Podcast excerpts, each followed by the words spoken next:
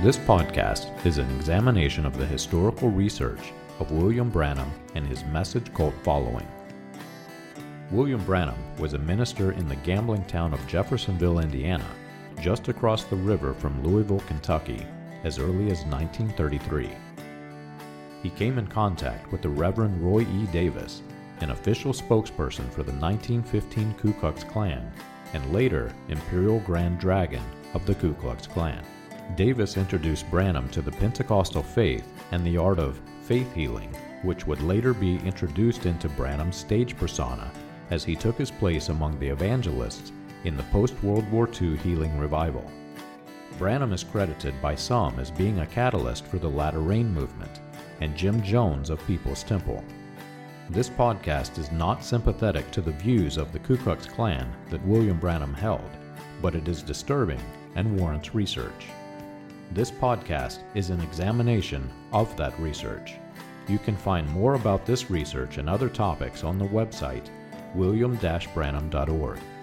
Join us as we turn back the pages of time and examine the controversial issues of William Branham and his message.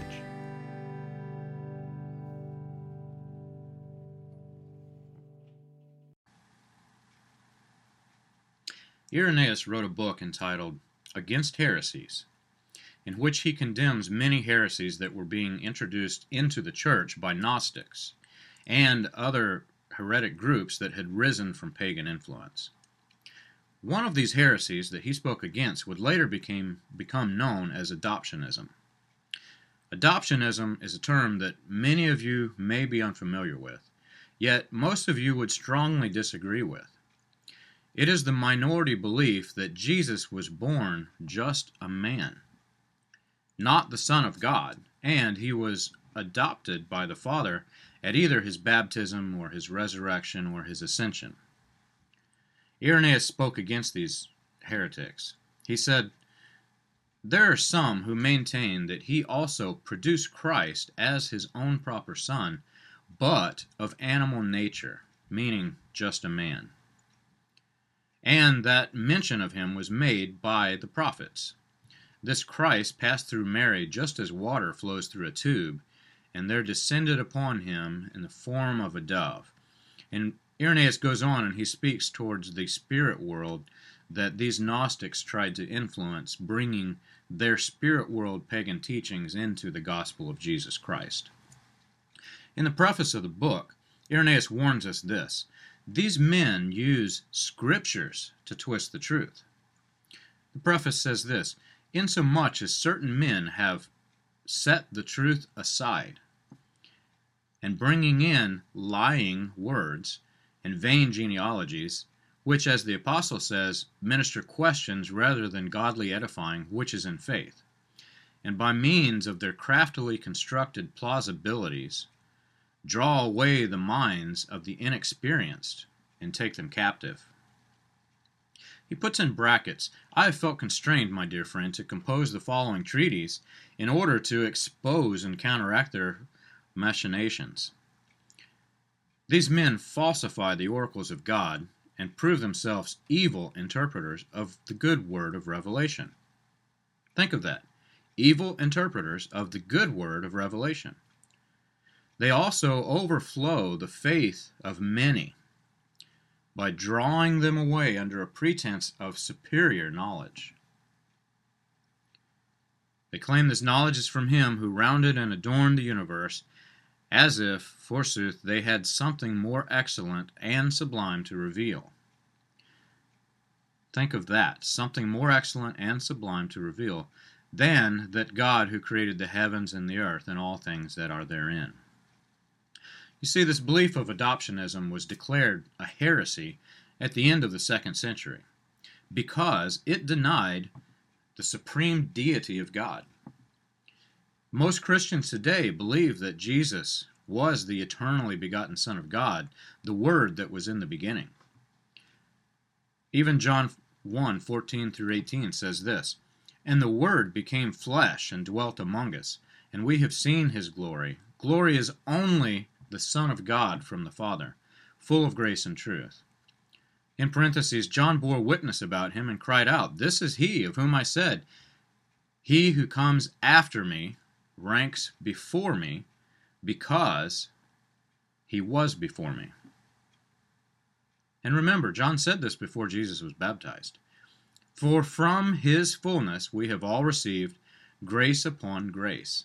For the law was given through Moses, grace and truth came through Jesus Christ. No one has ever seen God, the only God, who is at the Father's side.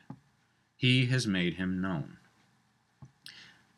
Even among the followers of William Marion Branham, this orthodox view of Christ is widely accepted.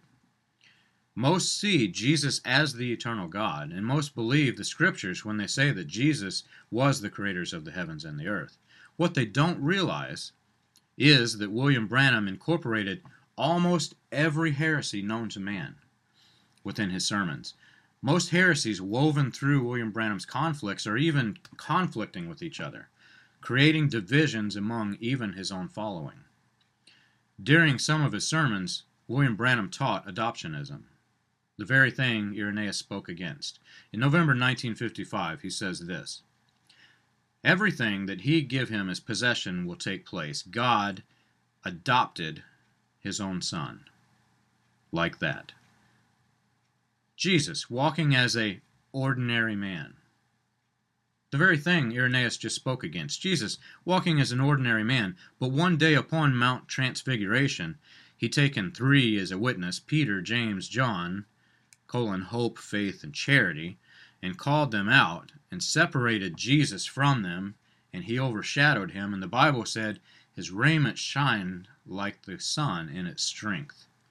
What was it? That special robe, God adopting his own son. It makes you sick when you read it. That special robe, God adopting his own son. 2 Peter 2 tells us that these heresies are destructive. These heresies, denying the deity of Christ, are denying God himself, according to Peter. Peter says this But false prophets arose among the people, just as there will be false teachers among you, who will secretly bring in destructive heresies even denying the Master who brought them, bringing upon themselves swift destruction. It's difficult to think about it, but remember Branham's car wreck. It was swift destruction, taking Branham off the scene before heresy could spread any further. Peter says, And many of you will follow after their sensuality, and because of them the way of truth will be blasphemed and in their greed they will exploit you with false words. Their condemnation from long ago is not idle, and their destruction is not asleep.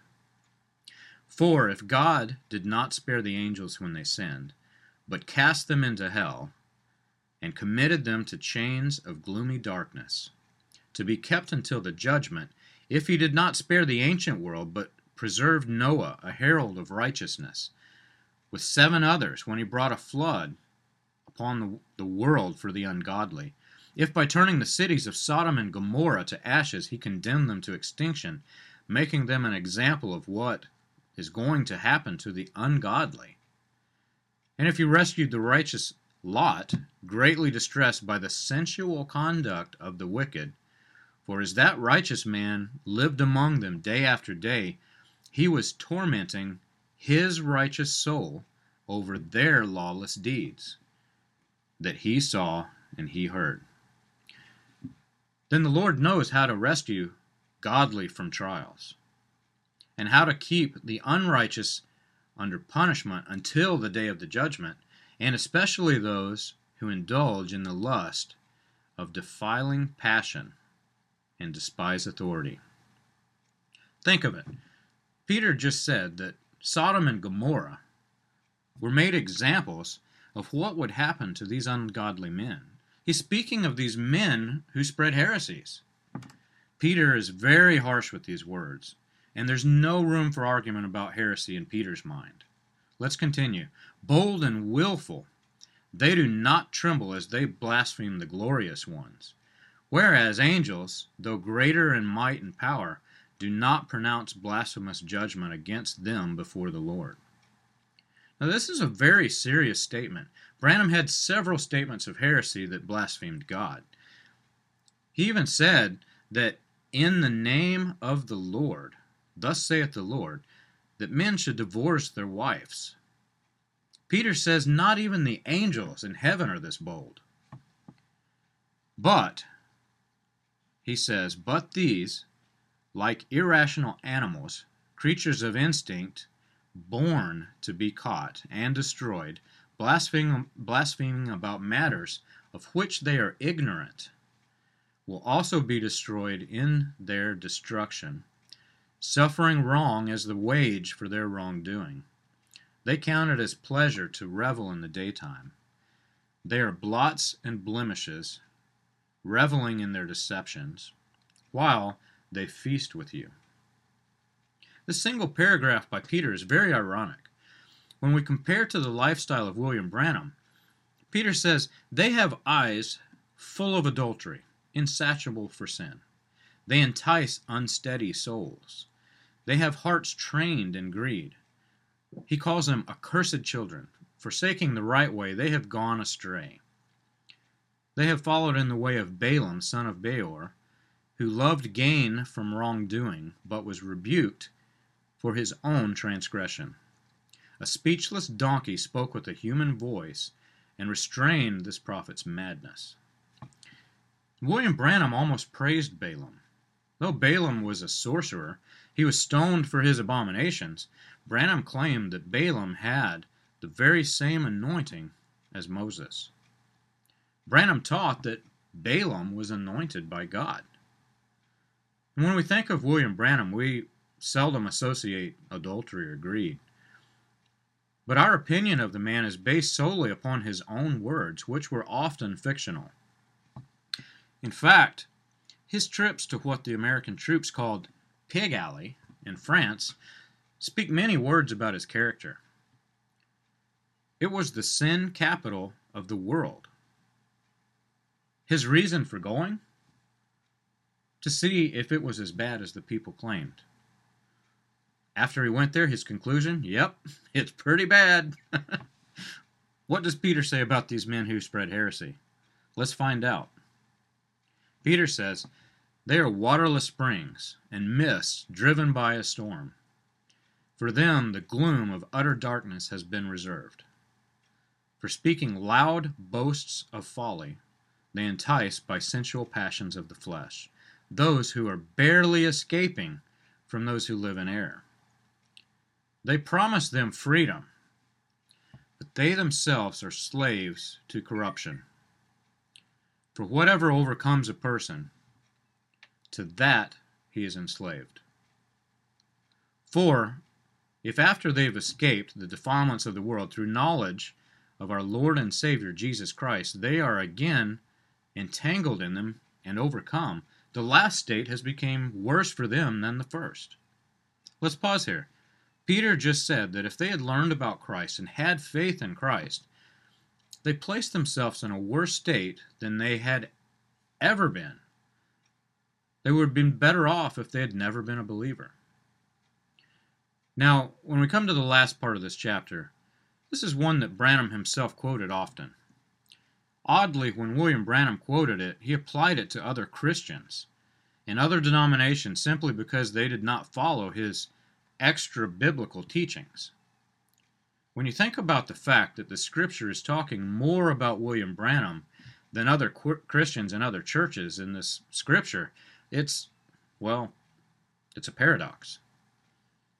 For it would have been better for them to have never known the way of righteousness than after knowing it to turn back from the holy commandment delivered to them. What the true proverb says has happened to them. The dog returns to its own vomit, and the sow, after washing herself, returns to the wallow in the mire. As Christians, we should ask ourselves Was Jesus Christ really adopted? Do we really believe in that heresy? Irenaeus was regarded as one of the seven church angels, according to William Branham. Why does one church angel call another one a heretic? Do we believe in the many other heresies that William Branham made current from the ancient times? Are we really feasting on the Word of God? Or are we feasting on what that dog was eating? I'll let you decide.